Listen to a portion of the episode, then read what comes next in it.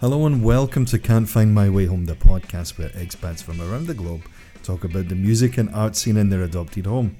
I'm your host, Craig.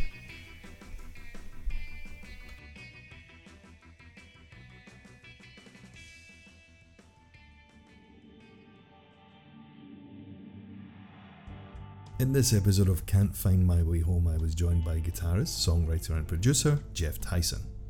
A California native, Jeff has called Prague home since 2007. He talks us through both his expat and musical journey and has quite the story to tell. Touring the world as a professional musician, seeing all the changes in the music business over the years, both the good and the bad. From Jeff's excellent website, Jeff started his musical journey at the age of three when he started classical piano training he played until his early teens until he heard Eddie Van Halen and he knew that guitar was his calling. At 13 years old, Jeff started studying guitar with Joe Satriani and refined his skills jamming with high school mates Alex Skolnick, Charlie Hunter, Jude Gold, and Joshua Redman. Google them. Jeff is one of two students Satriani has said graduated from his lessons, the other being Steve Vai. During one of his last lessons, Joe gave him a cassette of his then unreleased album, Surfing with the Alien, and Jeff knew Joe wouldn't be teaching much longer. Jeff tells us how he got into music and his lessons with Satriani, his wide and varied musical influences, and eventually stepping into the world of production and engineering. Jeff used the first lockdown time earlier this year to good use when he recorded his first guitar instrumental album, Drinks with Infinity, which was released back in July. Jeff also outlines why it was a really rewarding and interesting process moving away from vocal music to guitar music, and making some music videos along the way. We get into the music and art scene in Prague and the Czech Republic, touring throughout Europe, and some of the out of the ordinary places he's enjoyed playing. The top five features Oren Levy, Justin Lavache, Buki Baker, Getting the House of Blues Wrong, and Toilets in Tijuana. All this and a special mention for Mango the dog. Without further ado, Jeff Tyson.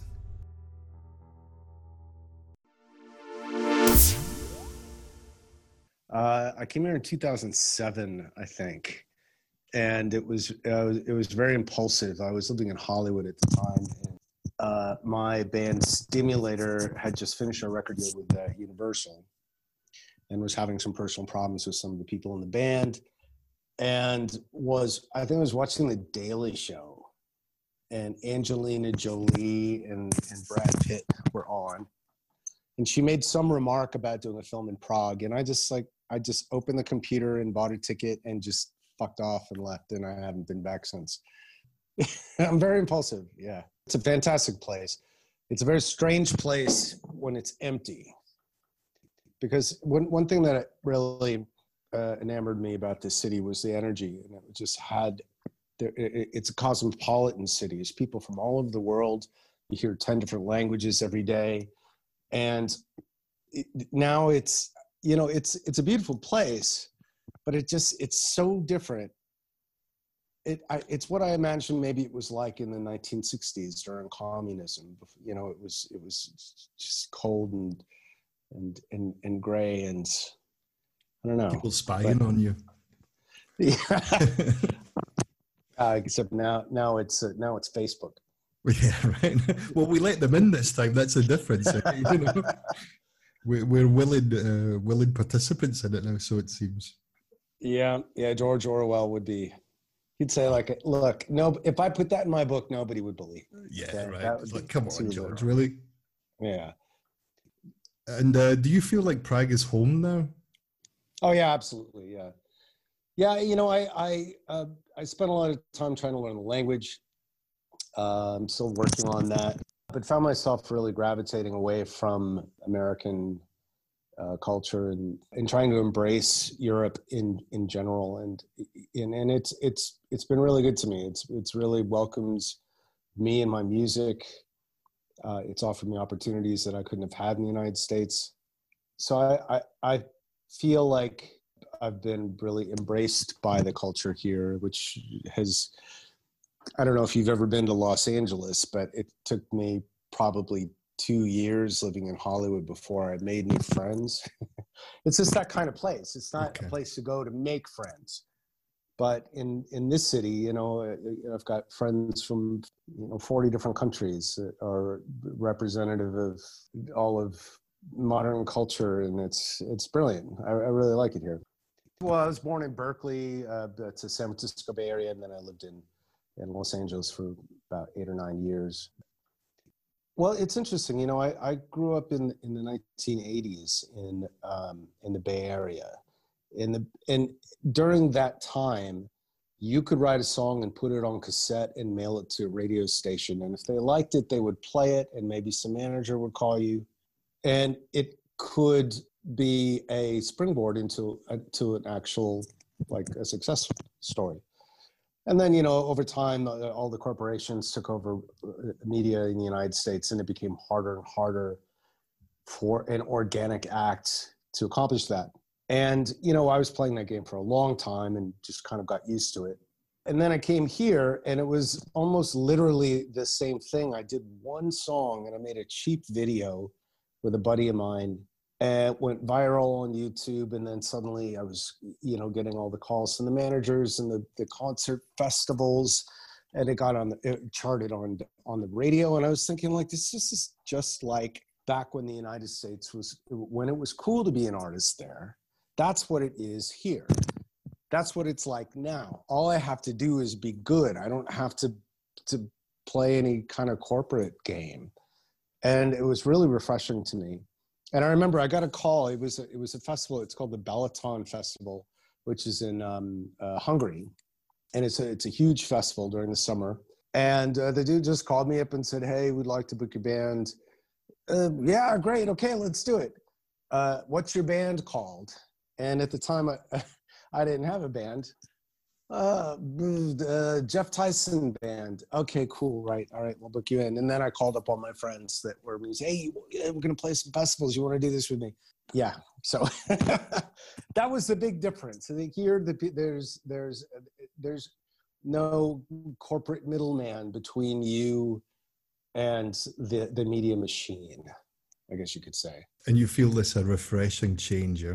Well, yeah. I mean, you know, one thing that always kind of annoyed me about about the music business in the United States was that I, I, I, felt like I spent maybe 10% of my time actually making music. The rest of it was making websites and doing marketing and, and you know, making phone calls and doing all of the, the social stuff. And here, you're actually rewarded for being an artist. You're actually encouraged. There's people who say, you know what, I'll do that part of the job for you. You just go do you and fuck yeah, love that. There's a visa here in Germany that you can get specifically for artists. You know, you have to provide certain things like uh, an accommodation, like an address and uh, some health insurance details, and one thing and another. You you have to provide some things that you can support yourself. But there's a, a freelancer visa specifically for artists. So at least in this way here, they're also trying to somewhat accommodate artists, you know, and give them a living wage, or hopefully a little more than yeah, that. Uh, that's what I mean. Like they they they encourage that. Uh, I think they do the same in France. Like if you if you are able to play a certain number of gigs every year, that you have a guaranteed income. I, I could be wrong about the details there, but the the general art European attitude is that there's value in in art. And here's a kind of a silly example. If you go into a bar in in uh, Hollywood and you meet some hot girl, and she says, "What do you do?" "Oh, I'm a musician." Ugh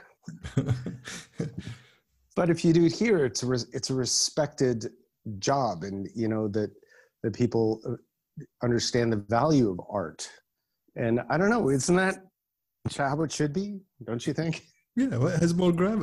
It just has gravitas to it. You know, it's a real thing. It's yeah, and not everybody can do it. You could be you could be educated up your ass and still be bad at it, or there might just be some thirteen year old kid in his parents' garage who's a genius. I mean, there's A, B instructions for how to do this. And if it's good and if you're good at it, you can move hearts all over the world. And that's fucking fantastic. Actually, YouTube YouTube has this really scary thing though when you see some of these kids on it. I mean, you and I might be about the same age, but some of the kids that you see on YouTube, like there's the the young kid who's doing the drumming thing with Dave Grohl. I don't know if you've seen this. They're kind of doing backwards and Is forwards. that the, the girl, that young yeah. girl? Yeah, right. Oh, she's fantastic. I don't she's even know how old she is, but you're just like, come on, really, you know. And it's uh, yeah, hanging your head in shame, man. But at the same time, it's it's great to see this kind of stuff. So in this sense, it's really positive. I was actually I was uh, speaking with Satriani about this, and he was saying that he would record and release an album, and within a week, there's some ten-year-old South Korean girl who's learned his entire album note for note and has a video channel where she plays it it perfectly. And he's saying like, okay, first of all, that's fantastic. But he's saying like if I if I didn't have compositions, if I couldn't write a song, if I didn't have a melody to present, then how could I possibly compete? And it's the same thing with with all of us. I mean, in this case, this this this girl drummer, she's a great drummer. But what is she like eight years old or something? Ten or whatever. That's you know? yeah, that's that's her gimmick, and that's that's what allows her to rise above. And it, it isn't it, it, not to demean her at all, but I mean, if it was a a 45 year old guy, you know, maybe she wouldn't have 45 million views on YouTube. So I don't know, whatever it takes, and just that's just the environment we live in now. That's a nice segue, actually, Jeff. How did you get to where you are today? By fumbling, I have no fucking idea.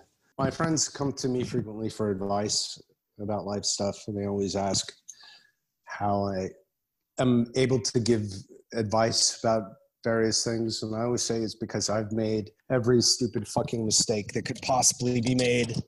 I've already done it. So I already know. I've been there. It's a kind of Yoda esque thing. Yeah, I'm that I'm that dude on the mountain that's just too fucking tired to get off the mountain because this has just been too much. I don't know. You know, I've I've had I've had a lot of uh, a lot of uh, great opportunities and great experiences and great people in my life, and and I would always kind of get comfortable with like one success, for example, and then not think about what might come next and then you know music changes uh, people's tastes change and trends change and and then but I, i've never been able to actually predict that change and then find myself in every situation chasing chasing trends that maybe i should have seen i don't know Well, hindsight's So- a wonderful thing, eh? yeah that's i'm, I'm like a i'm like a, a starfish i just react How did your musical journey start out then, Jeff? What was your what was your way in? My mother dragged me to piano lessons when I was was three years old, and I, I came from a very very musical family, and I was good at it, and I was expected that I was going to to do this professionally. But then I heard Eddie Van Halen, I think when I was 13 years old, and I couldn't couldn't do the piano anymore. That was it, yeah. Yeah, I mean that's that's it. That's all you really need. And Right, and, yeah. and went down that journey, and then I got really lucky because it was it was I was living in Berkeley, California, and the the guy that like the big guy that taught guitar at the local music store was this guy Joe Satriani. And at the time, of course, he wasn't famous. He was just the guy that taught guitar at the store. So I called him up, got lessons with him, and it was absolutely intense. It was it was it was life changing. And at the same time, I went to school with a lot of guitar players that would would end up making big names for themselves: Alex Skolnick, Charlie Hunter, and um, you know, and other people that I didn't go to school with, like uh, Kirk Hammett from Metallica, and it just kind of became this epicenter for for musicality. And then that's when you know opportunities started coming. My first band got signed to um, Bill Graham Management out of San Francisco, and it was that same scenario where we would just send in a cassette, and suddenly the the, the guy that managed Jimi Hendrix is calling us, you know, and then we just kind of fell upwards. It was it was a great time, you know, and then try to manage and, and navigate all of the the musical business changes since that time has, has been a bit of an adventure, but hey, fuck it, I'm still alive. Yeah, right. Look at the bright side. what about some musical influences then, since we did just touch on Eddie Van Halen, who's just recently passed, and uh, you know your musical influences and genres? Are, are you quite? I'd imagine you're quite open to all sorts. I haven't listened to you, some of your your music online myself. Well, thank you. I I am as far as the guitar, Eddie Van Halen, Satriani, uh, David Gilmour, uh, all of these players, even even still, evoke really intense emotions from me. But I, I was, I guess, different than your typical metal guy in in the 1980s. I really I loved Duran Duran and Depeche Mode and P Funk and Earth, Wind and Fire. And then when when Janet Jackson came out with her first record, it was Terry Lewis Jimmy Jam production. Mm. I was it, I was like in the closet I couldn't tell all my heavy metal friends. It was like this album is fucking intense. The programming, the the the production, and the vocal arrangements is fucking beautiful. I could not say this to the dude that was playing guitar for fucking Mordred. I couldn't do that. So I was a, a closeted R and B guy, Motown. Later on, when I I started learning how to sing, Chris Cornell, uh, Steven Tyler, a lot of the old blues guys. And then I don't know, it just kind of, they all kind of mushed together into, uh, because I, at, at the time, I guess it was 1994 or something, I, I, I started uh, opening and uh, running recording studios as, as a business. And then got into the, like the art of production, the art of engineering, and then started becoming fans of people like Jack Puig or, or um, Jason Corsaro, you know, or the, these amazing engineers and producers that had done art with recording. So I don't know, it just kind of evolved from there. Now I think the production part of things is as much of the art as the compositional or the performance stuff that I do as well. I'm like a cyborg. I'm like a musician, but I have this this Pro Tools recording system, and that's my artificial part of my uh, uh, electronic musical body. Does that make sense? Yeah, right. Well, that's. I mean, I think it would be remiss of you not to have something like that when you're, you, you, as that song says. What is it? Six weeks of Tina, which I'm guessing has a. Yeah. You know, uh, you, you can work out the title. I think I can work out what it means.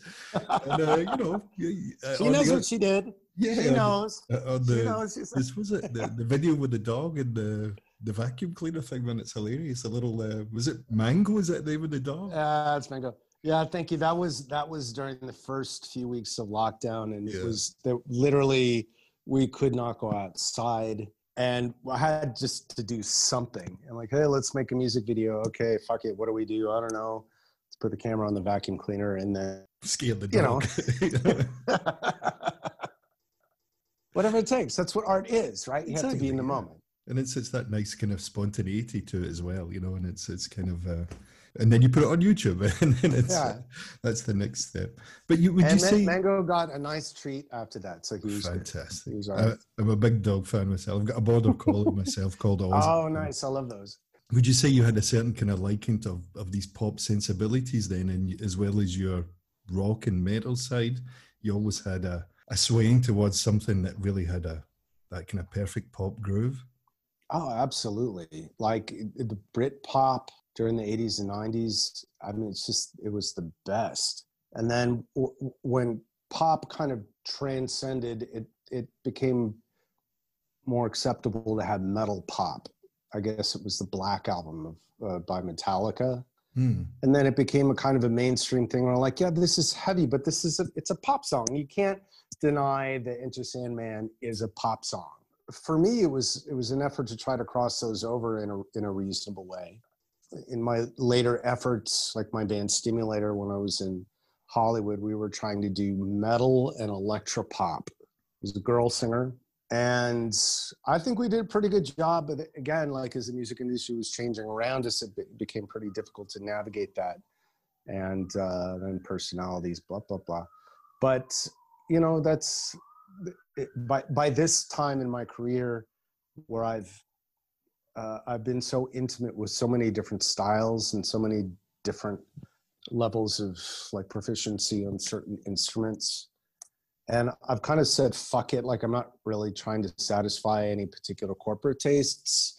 I'm not really trying to do one particular type of music, but I'm just trying to combine all of the the random nonsense that I've learned throughout the years to, to try to make something palatable that makes me happy. And then with the internet and with all of the tools that we have, then hopefully be able to reach out to whomever in the world might be inspired by that. So, yeah. yeah. As you get older, you just say, fuck it, I don't care anymore. right. This is also kind of philosophy 101, you know? Yeah. How would you describe your sound now, Jeff? What would you say that you've kind of morphed into then? I don't. I don't have any fucking idea. You know, it's I, kind of weird. People ask you, you know, they when you start out in music. I mean, I never played really professionally. I played. In, I'm a drummer in bands and all that kind of stuff, and bar bands and cover bands and original stuff. You know, and but people ask you, they say, "Well, what are you playing?" You're like, "Well, the last band I was in was a Stones band." So you're kind of pigeonholed in this thing. This is you here, right? And then there's the the Britpops, the excuse me, the Britpop sounding band over here, and then the you know, and so on and so forth. They put them into these little boxes and they kind of compartmentalize things. I think for me now is more about like the process. For example, with with Pro Tools, you know, you can take a drum performance or vocal and you can tune it and you can quantize it and you can make it perfect and that is i've done plenty of that in my life and i am so profoundly bored with that process that i think the only thing i'm really interested in is it's either live or or capturing a live performance. And to take that a step further uh, a lot of the projects that i work on right now i don't even want to sit down and write the song. I want to record the improvisation, and that includes the lyrics. Uh, and so I, I, I try to surround myself with great musicians so that that whatever that one take might be, maybe it wouldn't be like maybe it wouldn't be good enough to release, but it, it would be it would be something enough to evoke a uh, a reaction so that then the producer part of me could go in and produce it without getting fucking bored. Does, does that make sense? Like, I mean, I've, I've been, I've, I've been working with this guitar player, uh, Gwyn Ashton. Do you know him? I don't know. He's an Australian English guy blues player. And uh, we just, we're just getting together and writing. And the only rule is just, there's just, don't prepare for anything. We, we plug in, we record everything. And the song is written in a period of eight or nine minutes. It's 100% of improvisation. And when we're done, we don't correct anything. Maybe we'll go in and remove, like, oh, well, this, there's too many of this section. Let's shorten it. Let's edit a little bit. But we don't tune it, we don't quantize it. And that to me is, uh, that's the level of artist that I feel that I'm at now. That point where you can be in the moment and still have it somehow be relevant and, and, and interesting and fresh and new and all that yeah yeah and it, like the song is done before you even know how it goes. It's well certainly done before you're sick of it. And i'm looking forward after the covid shit is over to actually get back in the studio with a full band and and do this for real because I, I have some fantastic musicians that i play with here. And everybody gets it. And when the energy goes up everybody follows. And when that you know the the the B section comes around, everybody knows when the break should be, and it reminds me of like for example, there's a, there's some Marvin Gaye songs. I think that the song um, uh, "Trouble Man." Do you know that song? I do. Yeah. Yeah, but that particular song, I could be mistaken. I think it's that song. It could be a different one, but I think that song was the result of an improvisation that happened at the end of a recording studio. The bass player was playing some kind of a thing and they were just kind of riffing. Or the the Ray Charles song, "Oh, what I say, do do do oh do do," what I say. That was an improvisation, which they then you know they refined it. The the idea of uh, of creating a a, a perfect pre-processed, perfectly packaged song for me is so profoundly boring right now that I just uh, I don't know. you've kind of you, you've seen it and done it, and you're like, yeah, okay, let's let's move on to the next thing to keep it a bit more a bit more Yeah. in that sense. Well, there's an Yeah, interesting thing about it- the just as you mentioned there, the kind of improvisation or the way music sounds. Uh, was it a week or two ago? I was talking to someone about the Killers on this interview podcast thing, and uh, yeah, we, we agree. Well, I said the first two Killers albums were pretty good. I quite liked them, and then after that, I didn't really bother with them. They all sounded produced to win, within an inch of their life. You know, there was nothing left in there. Like everything had been squeezed out of it or compressed, and it was just, yeah, you know, I, I get I get bored with it. right, they they they they took one aspect of art, like the performance, and then they transferred it into another kind of art, which is the the engineering and the production. And I'm not saying that's bad, but is it within the energy of the Killers, for example? The Killers, I I think of their first couple albums. I think were were were really exciting. I don't think of them as a as a as a Pro Tools band. I don't think of them as a produced band. So I don't know. And it, the same kind of thing happened with uh, like Maroon Five, for example, or even even Coldplay. Whether you like those bands or not, I feel that their later work has been more of a, hey, I'm a star. I'm going to sing this. I don't have time. You figure it out after I leave. Kind of kind of a vibe. I'm going. You know what I mean? You know?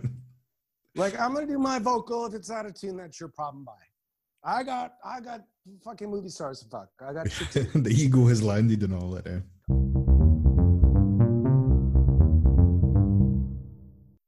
Yeah, this was this is my first instrumental album, and as I mentioned earlier, I was a, I was a Joe Satriani student, and uh, my first band T Ride was a very uh, a guitar forward kind of a vibe in the in, in the early 1990s when that was fashionable, and and we had we had some good successes, and it was great.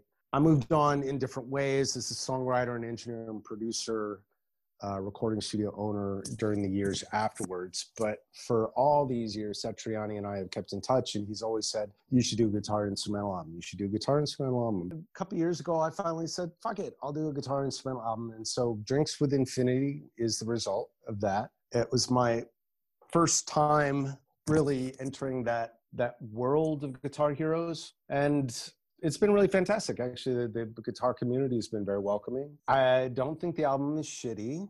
I'll send it to you and you let me know. I don't know it's been a really fantastically positive uh, experience. And actually just tonight there was the premiere uh, satriani asked me to play guitar on one of his songs for a series of video releases. And uh, my uh, contribution was was released just tonight which i'll also send you if you like. Fantastic. and uh, it was a very interesting process moving away from vocal music into guitar music it was i, I, learned a lot from it. And um, my next album which i'm doing demos for right now is going to be a combination of that kind of crazy instrumental energy but with vocals and lyrics as well. And then on the other side like as a producer i'm working with uh, a couple of really fantastic artists here in Prague. The Slovak singer, her name is Dashi, which is a kind of a Norah Jones, kind of a jazzy vibe, amazing singer, really, really uh, uh, interesting songwriter. And then uh, this uh, uh, project that I mentioned earlier, Gwyn Ashton, which is a kind of a blues, whatever the fuck it is, improvisation thing, which I'm also I'm also very excited about. Some really interesting things coming out of it. So I don't know. Yeah, you know, you have to you have to variety is good, right? And if hey, if we're all still alive in uh, 2021, then maybe we'll hear it. Check. okay, I'll get the first round then. Okay, it might might be quite a big round, right enough. You know, I don't know. we might need it. When did the album come out, and where can we find it? Uh, it was officially released July 31st, 2020. It's Cargo Records UK. They're doing the distribution, but uh, you can find it easier on my website, jefftyson.com. That's Jeff with a, a G. Uh, there's uh, CDs, vinyls, downloads, t shirts, uh, pics, all kinds of other knickknacks. YouTube.com slash Jeff Tyson, all videos. And, you know, all the Facebook and Twitter and blah, blah, blah, blah, blah, and all that shit that you probably already know. Well, the I website's a- great. It, it's quite comprehensive, but it's not overwhelming. You know, it's not like a homage or anything. It's it's kind of quite concise, and it shows your work from where you were to where you are now. Thank you. Yeah, get to the point, right? Yeah, ideally, I, I, I hope to to be able to to meet everybody out on tour. That's my favorite part about music is to be be able to play live. And you know when uh, when the world shifts gears, uh, I hope to see you all live in concert. Yeah, that, that's a that's a date for sure. Uh, speaking of that, the the scene in Prague. I mean, be, before all of this, you know, without sounding too dramatic, but before all of this, remember? And it was uh, what what was the scene like? Or I guess it hasn't died, right? So what, what is the scene like in Prague? Well, it was there's there's a few different scenes. There's there's actually a huge demand for for live music here. There's the there's a lot of rock and roll clubs with I'd say three or four nights a week live shows that are full. Then you got punk rock scenes. You've got the the the hipster uh, underground stuff. You've got a, a whole completely different subculture of just like acoustic and jazz music, and they have their own clubs. And then you've got like the really big bands like the, the czech bands that have been around since the fall of communism and these are the guys that are playing stadiums. But it's it's thriving or was thriving. It's just thriving and, a bit slower than it was. Yeah but i mean like whatever your your taste is whatever kind of scene you you you can connect with there there's a place for you there. And you know for me like where i tend to cross over in the afternoon you go see an acoustic jazz band at a park and then go to a rock club and then uh, see a two or three 80s hair metal bands. And then you go to an after club and you see a, a avant-garde experimental jazz techno band with a live drummer. I mean That's it's absolutely fucking everything and everything is done with an aesthetic because the, the czechs love art and they they love visuals and they love sound and they, and so it's not just some asshole in a in a basement. You know they do the lights and the videos and the and and the the sound is great. I mean it's it's it's absolutely stunning. It's really freaking fantastic place and how have you been getting on outside of the the capital? And have you ventured much into other cities and cities in the czech republic or out within eastern europe or western europe for that matter? Yeah, well, I've I've toured a lot in this part of the world, and a lot of those tours. I mean, depending on, for example, if you're it's a spring or summer, uh, you have these village festivals, and by village I mean like Borat Village, and you roll into these little places, and I mean it's it's like the little tiny city, but there's a stage and you play and they fucking love you. And I've, I don't know, I've played in every, every major city in the Czech Republic, every minor city in the Czech Republic. I don't even remember how many villages. And then it's the same in Slovakia and Hungary and Poland and then Germany. And, and I've played a lot in England and France and Italy, Austria and you know it's that's just the life of a musician. Like, hey you want to want to play show? Sure where is it? Oh, who cares? Fuck it. Okay i'll be there. I can't spell it or pronounce it but they'll pay you you know? Yeah. One one thing that I've, uh, that i've noticed is because uh, the guy that um, uh, tour manages and, and drives us around i don't understand how he does this. It's like he's psychic because these little village festivals there's no signs there's no roads. And so we end up uh, like at the end of some gps coordinate. And there's how, how, do you know where the venue is? How do you know where to go? It's like oh we need to drive down this this gravel path and then cross that tiny bridge over the river and and then pet this dog and then we'll find it. And somehow every single time they find it. And i don't know how they do Lord it. of the rings you know yeah, very much so. But so that, that adds a kind of certain mysticism to it, right? It keeps it quite unique. Yeah, I, I, couldn't do it without him. Are you fit for a top five? A top five, yeah.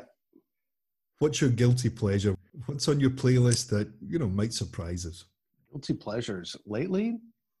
It's been a lot of electronic music, and I think it's because since I make music all the time, when you make music, you have to really focus on something. So when I listen to music casually, I want something that I don't have to fucking deal with. so I've been listening to like deadmau5. Do you know that yeah, yeah, it's Canadian or something? Yeah. Or there's an Israeli artist. His name is uh, Oren Lavie.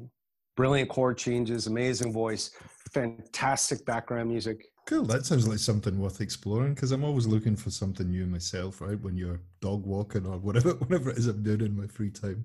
Well, I, I highly recommend Oren Lavie. He's he's he's a he's a genius. He's maybe remember there was a viral video. It was a a woman laying on a bed. It was filmed from above, and it was done stop motion, so that she's like it, it's like she's walking, and then she's interacting with things like clothes and cellos and things that are are are inserted into the scene by stop motion. It's absolutely stunning. Oh, guess what I'm going to do when we when we hang this up then? Okay, cool. Who should we be listening to, Jeff? Other than your good self, of course. Number one is a astounding guitar player singer named Justin Lavash. Justin Lavash, I think he's uh, originally from London, but he lives in Prague now. If you can imagine Robert Johnson on the guitar, Tom Waits' texture of voice, but Roger Waters' content of lyrics. Wow. And he's absolutely fucking stunning. And he plays all the fucking time in Prague. He's a good friend of mine. And every time it's just a showstopper. He's just astounding. So that's number one. Number two, there's, I think it's Irish Canadian band. Uh, they're called Bookie Baker the singer lyricist is he's a poet. He's he's a, a, a, bob dylan of our ages. Fantastic rhythms. The guitar play it's kind of a bluegrass kind of a vibe. It's a, a duet. And then hopefully in the future this dashi girl that i met uh, mentioned earlier if i think of somebody else later i'll let you know. Who would you like to collaborate with? Who's still on your to-do list? A living or dead Oh, it's up to you, man. this is all you. I always wanted to do a track with Chris Cornell, but let's let's say that probably won't happen this year. Interesting. Who do I want to collaborate with now?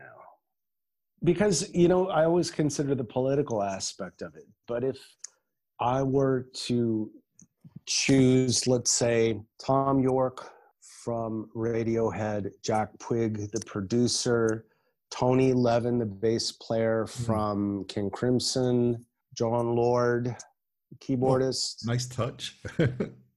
and Pointer Sisters as background vocalists. Who's your How's drummer?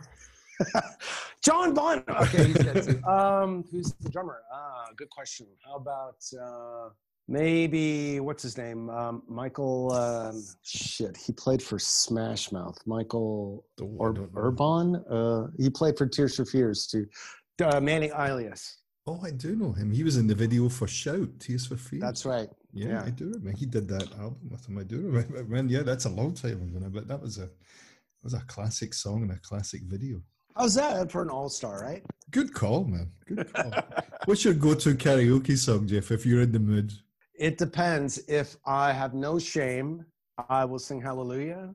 But that's generally, you don't want to sing hallelujah ever. Um, so that depends on how much alcohol I've had to drink. I was going to say maybe not all of it, you know, maybe just a verse and a chorus, you know. Otherwise, I don't know. Like, um, get your motor running, head on a highway. Uh, born to be wild. That works, right? It's three minutes and change, you know, and it's uh, it does what it says some, in the tin. Something with some some vocal grit. I don't know. I have to think about that one. A Little ballsy. What about uh, best or favorite venue that you've uh, you've played in or you've seen someone in? Ah, God, there's so many fantastic venues. One one thing that really struck me was the Hard Rock Cafe in Las Vegas. Uh, I mean, the venue is is is great, but just the way they treated the artists backstage. You know, there's most clubs that you play at are pretty fucking grubby backstage, fluorescent lights and dirty carpets, and mm. it's the, you know sticky floor syndrome. Yeah, and I mean, fair enough. I mean, you know, the glamour is out front. Yeah. But the Hard Rock Cafe was backstage was just fucking luxurious. No, no, no. I'm sorry, not the Hard Rock Cafe. House of Blues. House of Blues. We'll House of Blues, uh, Las Vegas. yeah, that big difference. Not the Hard Rock Cafe. the House of Blues, Las Vegas, was fantastic. That's how you can just edit that. Right? they, they know how to treat their artists well, yeah. Well, I mean, it was it was well, it, it was clean. They had they had you know everybody had a concierge. you could order from the kitchen. It was fantastic. It was nice lighting. I mean, I don't know. You just you notice these little things when you're when you tour a lot. But if I can tell you a funny story about a show I did in Tijuana, please do. Yeah, because it was really the antithesis of favorite places to play. It was uh, we, we came into the venue and went backstage, and there was a toilet sitting right in the middle of the room with no walls around it. And the uh, production manager said, "Yeah, it's a toilet, whatever. It's not working." And so it, at the time, the water in the club was not working at all. They said, "Oh, we don't turn the water on until eight o'clock or something." Fine. So we went to go sound check.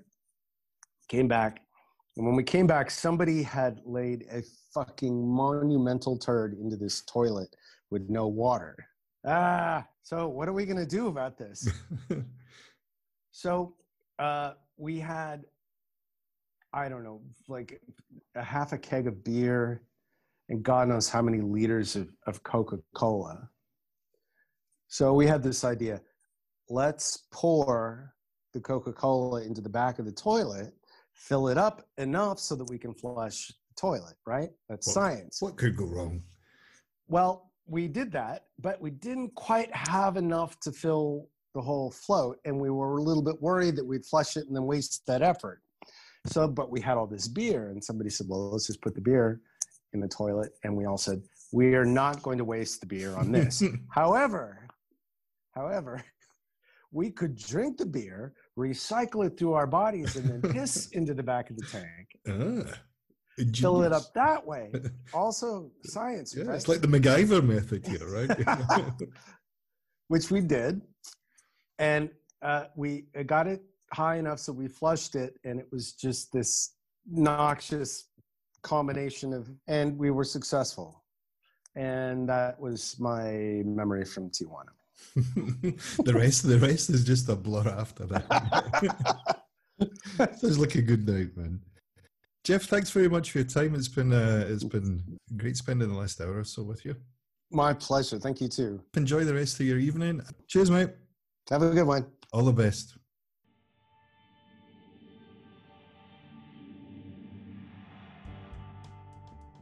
You can follow Can't Find My Way Home on anchor.fm. Simply search for Can't Find My Way Home. On Instagram at can't.findmywayhome. On Facebook at Expat Music Pod. Spotify, Apple Podcasts, and Google Podcasts. And wherever you get your podcast from, I'm pretty sure you'll find us there too. Until the next one, this is Craig saying cheers.